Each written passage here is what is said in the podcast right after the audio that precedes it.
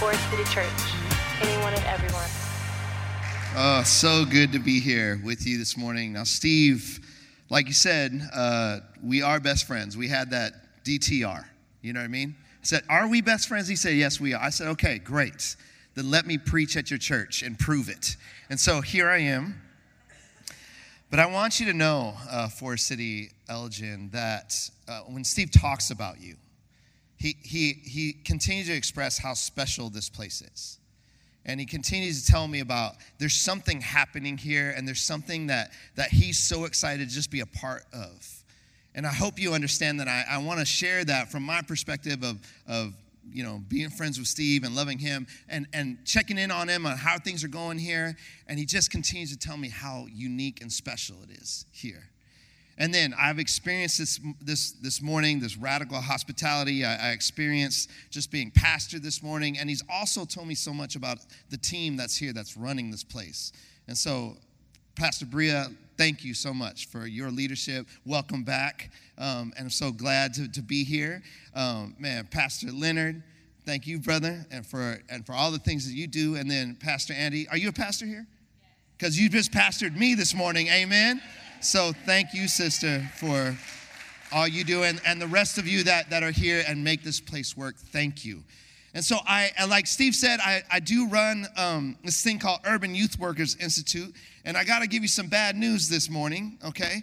Um, I want to let you know, because my world is this next generation, and we pour into leaders who are reaching the next generation, specifically in urban spaces, both nationally and internationally. Here in the United States, you have one point two million young people that leave the church every single year.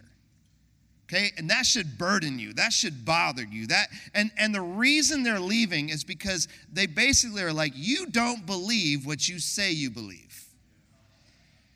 And so, I, and I'm burdened. And this is what I do. I, I go to churches. I plead with leaders. I'm I'm in the large institutions, and I'm saying, listen, you got to hear me. The world is increasingly young, urban, and multi-ethnic. That's just the demographic. That's where we're heading.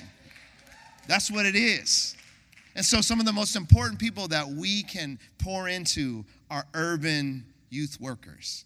Now, this one point two million young people that are leaving the church every year, these are not young people that haven't heard the gospel. These are young people that grew up in our churches, sang our songs, heard our gospel, and then watched our lives and decided, I'm good. I'm not compelled enough to actually join in and continue on this walk with Jesus. one point two million. And so we have to own that, friends. We have to own that individually as the church. We got to own that collectively as the church. I am the church. I'm the body of Christ too. And so are you. And so I've got to own it. Okay, that's my problem too. Now, you, I know you're not in my work. Some of you might be. But it's your responsibility. And we got to own that, not only individually, but collectively. Now, one of the things, you know, as I've I think, been thinking about this for the last twenty years, and I've been in churches, I've planted churches, I've run nonprofits, I'm, I'm in the space, and I realized that, you know, this issue of young people leaving the church and, and just people in general going, I'm good, it, it has to do with this thing. You ever do the the the right thing for the wrong reason? Anybody? Right? And so I, I remember um, I, I have five children, like Steve said. I got two of them in high school. And so I'm driving them to drop them off at school. Um, and so as we're driving to school, we get to, to the school, and there's a there's a kid that is that his car is stalled right in the middle of the lane. And he's outside, and he's a high school student. He doesn't, it looks like he's lost, you know. And so, right? So, of course, I just drive right by him. You know what I'm saying? So I drive by him. Um, I drop my kids off, and I'm thinking about this kid. I'm like, man, it looks like he needs some help. So I come back down the, the, the road to wh- where he's at, and because I'm a pastor and a good Christian, I didn't stop. I just kept on. I just, you know what? Somebody help him. He, you know, he might have a dad. He should call him. And I just, I just left. And as I left, then the Holy Spirit started being like, come on, you know that was messed up. And I'm like, okay, Lord, I'm sorry. And so I'm having a conversation with the Lord. I said, I'm sorry, God. N- next time somebody needs some help, I'm there. And so don't you know, it's just like, look, the Lord, I pull up to the next stoplight, And I look over, and there's a there's a man who looks like he's been on the street for a little while in a busted up wheelchair, and he's he's pushing himself backwards across this huge intersection. And I just go, really, God? You, you're gonna you're gonna do it that quick, huh? So I jump out of my car and I go, hey, hey, brother, like, can I can I help you out? And he's like, yeah. And, and I, I grab him and and I'm kind of hurrying him along, and he's his legs hurt. So he's kind of like, whoa, whoa, you know. And I'm like, yeah, brother, but we got places to go. You know what I mean? So so I, I, I get him on the curb. The cars are honking at me. We missed the light. You know, people are upset. But whatever, look at me. I'm a good Christian. Now, I get in back in the car, and I got to be real honest with you. I did the right thing. But honestly, when I saw this brother pushing himself across it, I said, this is going to take too long. I need to help. I just need to get him out of the way so I can get on with my day. I didn't learn my lesson, right? So I did the right thing for the wrong reason. How about doing the, the wrong thing for the right reason? And I feel like this is, you know, I, I feel like I was thinking about this, and I'm like, sometimes the church does does the, the wrong thing for the right reason. And, and just imagine a bunch of Christians get together, and they go, hey, one of them's a leader, right? And he's like, hey, we should share the gospel. Everybody else is like, that, that's a good idea, right? That's the right thing to do. We should share the gospel. And then guys like, okay, here's what we're going to do. We're going to get some signs, and we're going to go someplace where a lot of people are, maybe a lot of cars where people gather, okay? And, and, and the people are like, that sounds like a good idea. Let's do it. And he's like, all right. So we started making signs. And then he's like, and then they're like, what are we going to do when we get there? And he's like, when we get there to share the gospel, what we're going to do is we're going to write how God hates all the things about these people on these signs. And then we're going to stick them up there. It's going to be a great. And for some reason, these people were like, yeah, let's do that. That makes no sense. Doing the wrong thing for the right reason, right? And I think this is the problem with the church. And this morning, I want to make sure as the church that we're doing the right things for the right reasons. You with me? So Acts thirteen, here it goes. Let me set it up for you. So Acts thirteen is a pivotal moment in the kingdom of God and the movement of the church. And so if you have your Bibles, go there. I'll have some um, some scripture on the screen for you as we go through this. So in, in Acts thirteen, we take a shift. Now in Acts one eight, which I'm sure you guys studied, it talks about how the Holy Spirit's going to move us out, and we're going to start in Jerusalem, right? The church starts in Jerusalem. Then where does it go? Judea. Then it's going to go Samaria. And then it's what? To the ends of the earth. And this is what's happening in Acts thirteen, where now it's about to start, it's about to go to the ends of the earth, and this is the first missionary journey. But what I want you to understand is, although the church started in Jerusalem, the blueprint for the church for us today is in Antioch. That's the blueprint for us as the New Testament church as we continue to grow. It's not Jerusalem, it's actually Antioch. And so as he sets this piece of scripture up, we start looking at it, and I want to go, okay, this new community that God has created, the church, the body of Christ, There, it, it, the, the New Testament teaches and exposes this new type of humanity, a new way of being that was very different from the world, and it started to change the way people understood relationships, changed the way families worked in the Roman world. It changed the way we, we interacted with each other. It changed the way we thought about even economics. It started to change the way that we, that we interact in this world, and it started to create a new type of community. And Antioch is the blueprint for that. And so when we think about this, then I, and as I was working through the scripture in pre- preparation for today, I said, well, what are the new marks of this new community? And I want to lead us through that today, and I want to make sure that we do the right thing for the right reason. So you ready? Well, I got four of them for you today as we get through the scripture. Here it is. The first one is this. We see in Acts thirteen, it, it, it, it pops off, right? And the first mark of this new type of community is that it's diverse, okay? It's diverse, but listen to me, church, not for diversity's sake, because we want to do the right thing for the right reason, okay? So check, check this out. In verse one, it says, now in, in the church of Antioch, there were prophets and teachers. So these are the leaders of the church. Barnabas, Simeon called Niger, Lucius of Cyrene, Manaen, who had been brought up with Herod the Tetrarch, and Saul, who we then know as Paul. Now, I call this, this is the Furious Five, okay? The Furious Five of Antioch. Any hip-hop heads in here? Okay, we got, that was disappointing. Um, it's okay. Um, the Furious Five in Antioch. So they have these five leaders, and and and then they, they tell us a little bit about these leaders. And so what's interesting is the Furious Five, it's a very diverse group of people. You got older folks and younger folks. You have Barnabas, who was actually Paul's mentor. So you actually have the diversity of age. You had some older folks that had some wisdom and lived some life, and they're pouring into some younger folks, like, like Saul, who we know as Paul, right? You had, I mean, you had ethnic uh, uh, diversity as well, where it talks about Simeon called Niger. Now, Niger, what it straight up meant was black. His brother was probably from North Africa, right? But but what you're looking at that, you could be like, this is some racist, non, you know, New Testament stuff. Why you got to let people know that he was black? But when you see yourself in Scripture, it matters, doesn't it? I got I got a section over here. Amen. Okay. Okay. But that's okay, the diversity. If you're staying quiet, that's okay. I I love you too, right? We're different. And so because of that, but then I connect with that because I grew up, I'll tell you my background in a minute, but I grew up in an urban space. I grew up in the black community. And the, and the community that I grew up in, we give each other nicknames. Shoot, my dad actually lives in Mexico. I have Mexican brothers and sisters. I lived in the barrio for a long time. And we also have nicknames, don't we? Cariños, right? And they'll be like, hey, you know, ¿qué onda, gordo? You know, and you're like, bro, why you call that dude fat? I'm not. I'm loving him right now. Calm down. All right? You know what I'm talking about, right? Hey, flaco, ven aquí. You know what I mean? And it's like, oh, man, why you guys keep on calling me skinny? Because I love you. That's why. And so the New Testament writers, when they get to this place and they go, Simeon called Niger, they're just like, that's my man. In fact, when I grew up, we you, people used to go, what up, black? You know?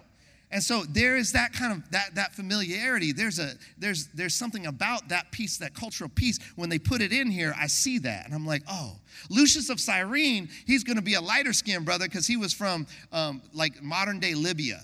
So also African. Now, you also have to understand that this, these two brothers were probably immigrants as well. Do we have anybody that's ever immigrated in here? So not only that, then they have, they had to uh, they understand what it's like to leave their home and go somewhere else, and the difficulty of that. And these are the prophets and teachers. These are the leaders of this church. Not only that, but then you have Manaen. So you have socioeconomic diversity, right? This brother grew up um, in the household with Herod the Tetrarch. Herod was the one that beheaded John the Baptist. Okay, you're talking about the halls of power. And also that did not exclude him from this new community to say, no, we, we want you. If you follow Jesus, you can come be a part of it. So it doesn't even exclude people that, that come from money, that come from certain cultural places, that come from, from oh, the haves, right? Because they're with the have-nots. And it's this beautiful picture of diversity. And, and so that's, it's it's this, this is the, the church, the blueprint for us. And when I look out at this church, I'm like, oh, you're on the right path. But can I tell you something? It's not for diversity's sake. Let me share something with you as I, uh, and I connect with this also, by the way, because I'm also, I'm mixed. I know it doesn't look like it, right? Do we have any Filipinos in the house? You Filipino, my man? Come on, dude. What's up? Um, I'm mixed. I'm, I'm white and Filipino. Grew up in the black community. My dad lives in Mexico. I have Mexican brothers and sisters. And then I, I lived in the barrio for seventeen years. And then I was even on church staff for a predominantly Korean American church. So I'm all over the place, okay? But but so when I connect with this, I'm like, yes, this is what it looks like. Because being from all these different places, sometimes it feels like I'm from nowhere. And to know that I, that there's a church community, that there's a community that goes, no, Tommy, you you belong in all of your mixed up ethnicity and places that you're coming from. Oh, it's, it's so beautiful. But the problem that I see in the church today is the church, a lot of times, thinks diversity is the destination. And they're just like, look, we okay, we don't want to look racist. So we better have all colors on stage, right? But but that but then all we're looking looked at is that this is just a piece of you, and then we're objectifying that one piece. And that's not what, what the, the church was doing. These were the prophets and leaders of this church, and they were diverse. The reason we, we want diversity, brothers and sisters, is so that we can receive the whole gift of who people are so that we may grow deeper in with Jesus. That that's the that's why we want diversity. We don't want compliance, friends. We don't want compliance like, hey, well, we, let's just make sure, you know, we got the right optics. No, we need the we need the the I need the gifting. Do you know that when when I started learning Spanish and, and I um and okay, my Spanish is horrible, so I, I know some of you are going to come up to me and talk to me, and I'm going to be like, okay, this is going to be nerve-wracking. However, when I started re- learning Spanish, I was going to Spanish church. I was living in the in these neighborhoods, and and I, I started to understand and read Scripture in Spanish, and I started realizing that the righteousness of God is la justicia de Dios. And when I started to understand that, I started asking the pastor, what do you mean by it? Like, help me understand. So the, the righteousness in Scripture actually means the justice of God. In, in in the Spanish translation. And when you start understanding that, then I started understanding like, oh, so we need justice not only here and the justice that's due me, Jesus took care of that justice, right? But I also need to see justice here, that people are, that there's equity, that people are treated right. Love God, love others. And I started understanding this. But my understanding of righteousness from my cultural background and my church background was that um, I'm just holier than you are. Do you see that? Like, oh, I'm righteous. You're not. And when I understood from my Spanish-speaking brothers and sisters the gift of that language, the gift of the, those different ethnicities and cultures and things like that, I can receive the whole gifting of somebody and then grow deeper with Jesus. I can understand God in ways that if it's just us, our group only, and we got groupthink, I will never grow beyond what our group thinks. And man, I don't know about you, but I want to know Jesus in every single way. I want to know, I want to know what, what brother from North Africa, how do you understand God? How do you read the Scripture? How, how do you relate to Creator God if it's my Native American brothers and sisters? And they talk about Creator God, and I'm like, man, I just, I never thought about it that way. That's why we want diversity, friends. And so we want, to, it's, it's diverse, but not for diversity's sake. Second, it's unified. The, the mark of this community is unified, but not for unity's sake. Here's what I mean. Let's continue going on. It says, while they were worshiping the Lord and fasting, the Holy Spirit said, set apart for me Barnabas and Saul for the work to which I have called them. So after they had fasted and prayed, they placed their hands on them and sent them off. Do you know what this was happening right here? Is you have these five, the Furious Five, incredible leaders and men, and yet they're so they have they've walked together. They trust each other enough to be in unity with the Spirit. And when they all come together and they start praying, they go they go look. The Holy Spirit's telling me it's you two, and everybody else in that group's going, yep, that's what I heard too. There's a unity in the Spirit there. That needs to happen. It has to be a mark of this new community and of our church. And the reality of that is that if you're going to, you need to trust somebody to, to believe that, right? That they heard from the Holy Spirit, that what they heard is right, that what they heard is, is congruent with Scripture, that, that you trust that person. And if you're going to have trust, you need to know each other. And if you really want to know somebody, you have to have conflict with them and suffer with them. It's called, it's, compassion means to suffer with. And one of the things that we need in the church, brothers and sisters, we need people to suffer with each other, not service to. You can serve somebody without loving them. You know that, right? But you can't love someone without serving them. All right? You, you got to flip that. And so if we're going to be in unity as the church, we need to actually have to grow deeper with each other. And that's going to be hard when it's diverse. And I actually think that's a gift of God. Because when I try to do this and I don't understand where you're coming from and, and you know, why, why'd you say that to me? And we're all offended and we get in our feels and all this kind of stuff. I run back to the presence of God and I just go, I don't get it. And he's like, oh, continue moving. And, and as I am in the presence of God, I get all the fruit of the Spirit, right? Because that's where you get it from. And I can come back and interact with somebody. And that kind of conflict and that kind of tension actually helps me grow deeper with God. I know I'm in the Midwest, but we can't always be the Midwest nice about this. You understand? We actually have to journey with each other to when we get into a prayer group, we go, what are we going to do with our church? That I trust the person next to me because I go, you know what? I'll journey with this person. They love God. They hear from the Holy Spirit. And we can't have a spectator sport here, friends, where you, you let us, right, the professional Christians, lead all this stuff, because then you never get to know Jesus in the deep way that we get to. And so it's on you as well. And, and the generation that's coming behind you is watching us. There's an indictment on us on that. And so we need unity in the spirit of that. But it's not just for unity's sake. I used to run this nonprofit organization called Solidarity. We're running all these things in the city. And, and every so often, all the pastors in the city were, would be like, we got to get together. We got to get together and pray. And I know it sounds really, you know, unspiritual, but I'd be like, why? Why? Did, I'm out here working my tail off in these neighborhoods and streets. Why do you want to get together and pray? And they're like, because, man, we just need to be unified. And I'd go, oh, I hear you, Pastor, but why?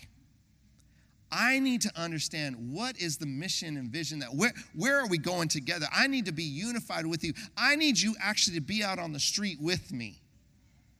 And when you're out on the street with me, Pastor, not just on the stage, you're going to start to understand what's actually going on in the city, and that I can't and we can't spend our time just meeting for every month to pray. Prayer is really important, but just to pray while, while kids are dying in the street. While, while the state of California was, in twenty ten, they, they took away uh, summer school.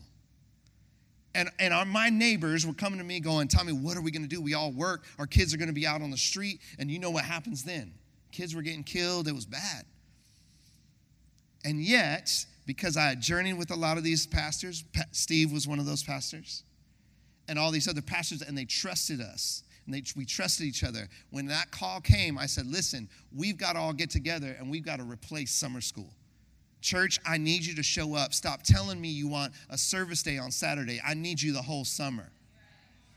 Because the Holy Spirit was moving, and in those moments, because we had suffered together, we had had conflict together, I, we had, I, I cared about the church. I wanted to see this really happen, and I wanted to see their people be discipled. I was like, look, now's the time. And you know what? The church of Fullerton, California came together, and we replaced summer school and all the, the Title one schools in our city. It was incredible. And do you know, amen, praise God for that. But but you know that that, that thing is still going on today. The, the kids that were in that original now are grown up, and now they're running those programs. Like, do you, I mean, so when the Spirit, when Spirit's going, hey, I need you guys to take the gospel to the ends of the earth. When the Spirit moves, you all have to be in a place where you trust each other enough. You've had the conflict. You jump into the tension so that you trust each other enough when the Holy Spirit says, let's move. Let's send these two. Let's let, let you step down from this. Let you give away this. That you trust each other and you move forward. Because right now in, in the church in the United States is the most diverse, uh, is the most divisive time I've ever seen. Like, we are mad divided. And people are watching that and be like, I thought you guys were all about love. You can't even love each other, let alone people that aren't like you. So I need that for you. I need I need you desperately to trust each other, to have the hard conversations, to, to deal with the things that are even in this church specifically, things that rub you wrong, things that are like, I don't understand, and seek to understand to bring that unity. Because this, the, the world is watching us. So we need to be unified, but not just for unity's sake. We, there's a reason why.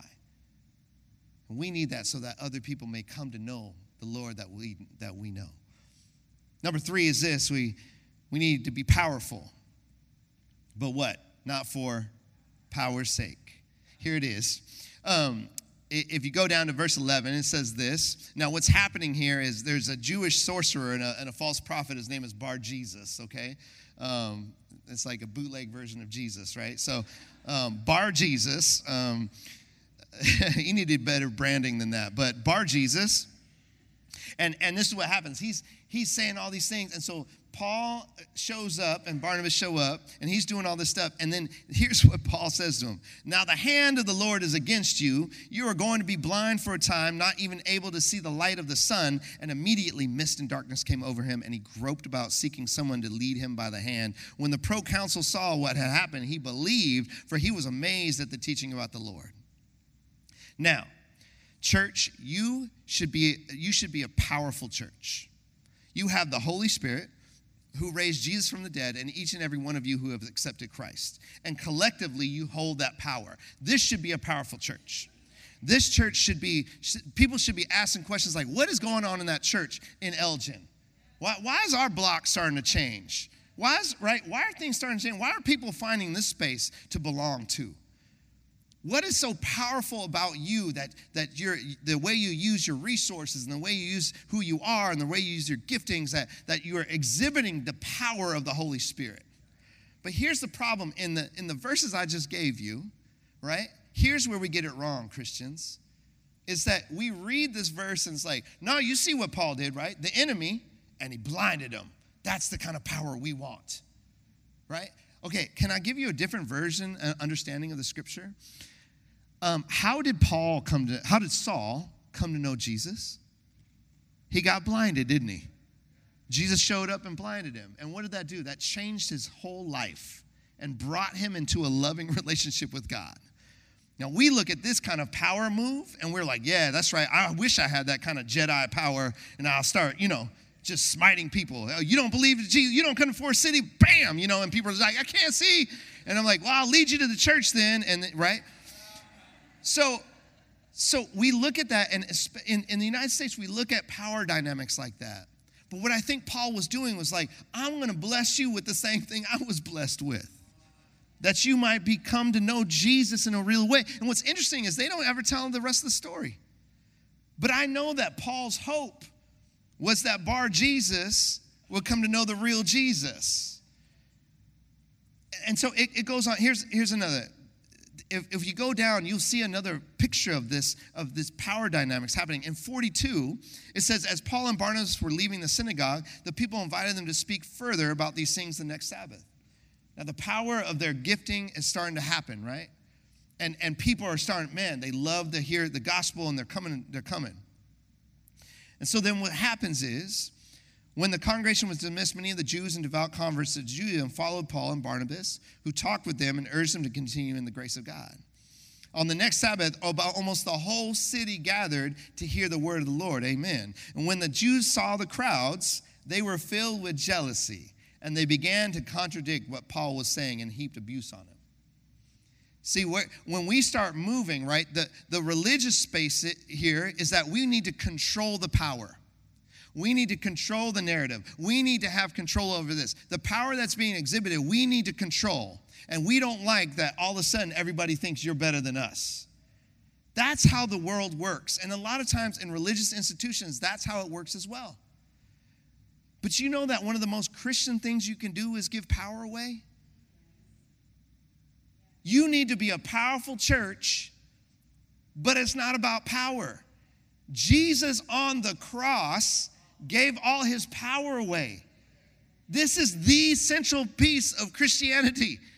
And yet, when we're here and the power that God's given you, each one of you has agency. Each one of you has power. You might not feel like it. But not only the way that God's made you, where you come from, the giftings, your ethnicity, your culture, your language, all the things that make you wonderful and a gift in the kingdom of God, right? There's power in that. And yet we get so scared and we want to hold on to the power because we're nervous about what the future holds. We're nervous about where God's leading us. And I'm telling you, brothers and sisters, you have to give power away. It's a Jesus thing. And so for every single one of us here, wherever you're at, in your work, in your home, it, you can give power away. You can help empower other people. You can say, hey, it's not me. Why don't you do it? And this is such a mark of the church. Can you imagine the church in America if it just continued to give power away? Instead of, like the Jews in, in the city here, in this moment where they want to try to control it. And so what? They start to heap abuse on the very people that they were like, we love what you're saying. Does that feel like where the church is at today in the United States? It does to me. And we start looking for other places of power because we're nervous about the future. My God is in control. I'm not worried about the future. But here's the thing. I want to be a part of it. Do you? Forest City, you, you were put in this place, you were put in this building, you were put together here for a purpose and a reason. And it's not to maintain control or power. Do you know how many churches I know that, that you know, they're, they're smaller and the, the, the neighborhood is gentrified, right? So it doesn't look like the church anymore. And every time those people always say, Tommy, you know what? We, we used to be the biggest church. We used to be, we were the first ones to televise, you know, our, our sermons. You know, we were, and they always go back to the past. And they're forgetting that God is alive right now and he wants to do something. And they could be a part of it if they were just open to it and let the power go. Do you know how many urban youth workers are out there working in the streets with nothing? And you got empty buildings all over this country where ten people gather on a Sunday. And we're out on the street, right? Trying to trying to teach the gospel and get, you know, kids, you know, up on their homework and these kind of things. It makes no sense. And so many times I've gone to these churches and said, hey, can we use your building? We'll even pay for it. And they're like, ah, the kids you work with, they might mess up our carpet. Luckily, you don't have that problem here. You know what I'm saying?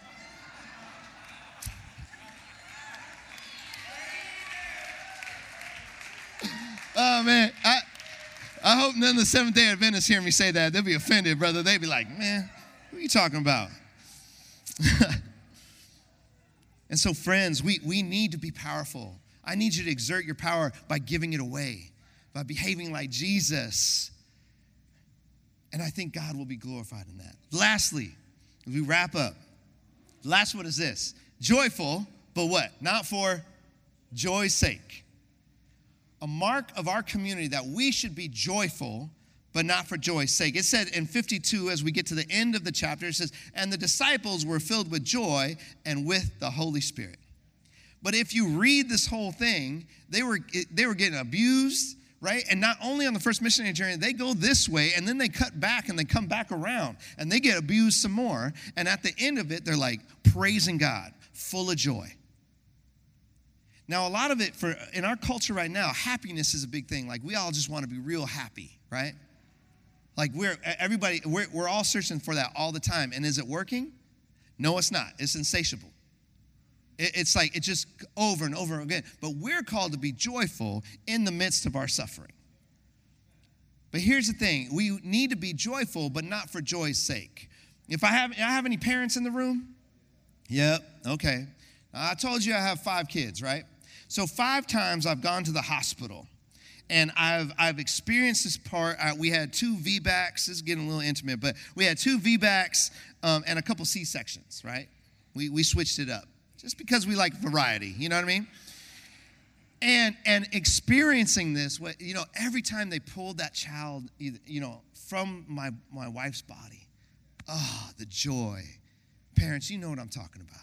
Like, oh, just it's just a moment of just pure joy. And they put it, they put the baby on your chest, on my wife's chest. They're like, oh, that it was so beautiful, right? And yet, I didn't, my wife didn't get pregnant. We didn't plan to have these children for that one moment, did we? Yeah. It wasn't just like, oh, good, I'm glad that happened. Well, you know, good luck, baby. You know? Hope this works out for you. No. And you, now you, I got to take care of this child. I got to grow this child. I got to discipline this child. I got to I got to help this child become everything that God created them to be. And can I just be honest right now? Bria started this. She was all honest up here and stuff. Um, it hasn't been super joyful since that time when I picked him up. You know, there, there's been there's been moments of it, right? But they feel fleeting. You you feel I'm, I'm like. Where, where, what's the moment, child, where, where I picked you? Ah, yes. But now you're just asking me for snacks all the time. You know, and you're breaking stuff in my house. And and and so, but but you see, I we didn't have children for that moment of joy, did we? We had children because we loved them. And God called us to that. And we have a relationship with this person, this being who is made in the image of God. That's actually the point of it, isn't it? And the joy comes from the relationship that I have with that child. This is my flesh and blood. And I do have these moments of joy with them. Not always, right? But, but as, as, and so I'll suffer with my children. Why? Because I love them. When you have a real, honest relationship with God, you understand the gospel. It's living out of your life. You're being healed. You're, you're growing. You're becoming who you're created to be. You're seeing God do miracles. He's giving you the power. You're doing all the things. Like, all of a sudden, I know this God, and I'm like, this is the best thing ever, even when it doesn't feel like it. Nothing else compares to me when I think about what Jesus has done in my life. Nothing. And for the joy, I will suffer for that. For the joy of that, I will do the hard work. For the joy of that, Forest City, you got to do the hard work of becoming this type of church so that this city and beyond experiences God. But you can't leave people where you haven't been. We need deep people that, that know Jesus, that have worked through it, that have, that have, that have suffered, that have been angry with God, that have had the conversations. And, and not only just with God, but with each other. Because, right, we're talking about a new type of community. And so, man, we got to be joyful, but not for joy's sake. We do it because I love God. And yet, we got to be so different that I've my mind's been transformed by Scripture, by the gospel, by my actual relationship with God, that when hard times come, the way I react, the way I speak about it, the way I move in it is so different from the world that they're like, okay, what, what do you have? And there's a whole generation coming up that in the time and, and space that they were born in, they're desperate. I need something that works. And what kills me is they're overlooking us, looking at all these other things. Well, I know that doesn't work. Because you and I, we need to take this seriously. So, Forest City, we need to have these marks. You need to have these marks. I need you to have these marks.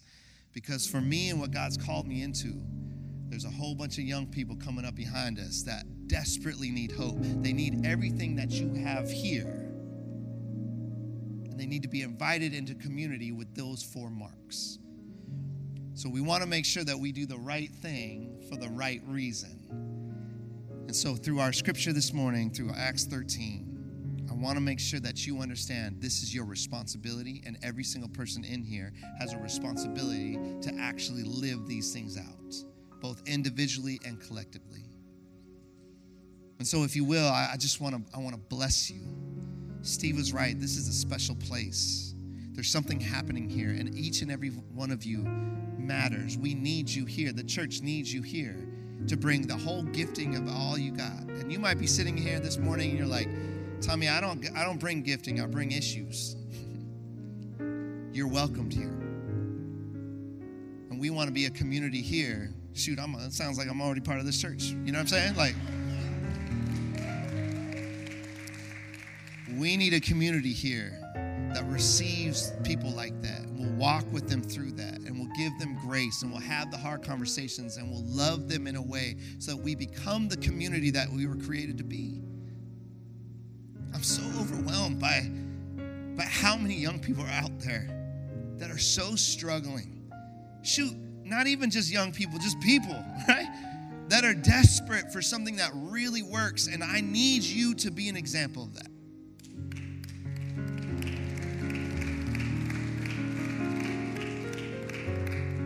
So let me pray and bless you this morning, Forest City.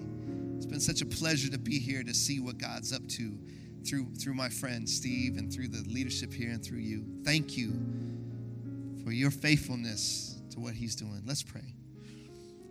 Lord, Holy Spirit, we just ask that you would continue to fall on this place. And and I just, I pray too, Lord, that, that as you fall in this place, that can we just even experience you physically, God, from our the top of our head to our shoulders. Brothers and sisters, let your shoulders drop from the things you're carrying. Can we just breathe you in, Holy Spirit, this morning? Can we experience you, your healing, your love, your care, your kindness to us? And Lord, may you help us be the type of church that you're calling us through through Acts thirteen, God, that we would receive the gifts of the diversity of the body of Christ so that we may know you better, God. May we be unified in the Spirit which means we got to have a lot of conversations with you and with each other. God, would you just help us grow deep with you and with each other, God, and be unified in your spirit so we know where you're calling us to go. God, make us powerful, Lord. Help us understand what you've gifted us with so that we can give it away, Lord. God, make us powerful, God, with your spirit and who you are, God. Lord, we thank you, Lord. And, and lastly, we, we I ask that you make us joyful in the midst of our suffering, that we would have that renewal of our mind, that we would see things different than the world sees it, God. And God, I experienced that joy this morning, Lord, as, as Pastor Andy just led us in worship, God. And, and there was just a sense of, yes, the excitement of the space, God. The joy of the Lord is here, Lord. Thank you for that. And so I bless you, Forest City, that you become the church that God created you to be, that others may come to know the one true God. In the name of Jesus, amen.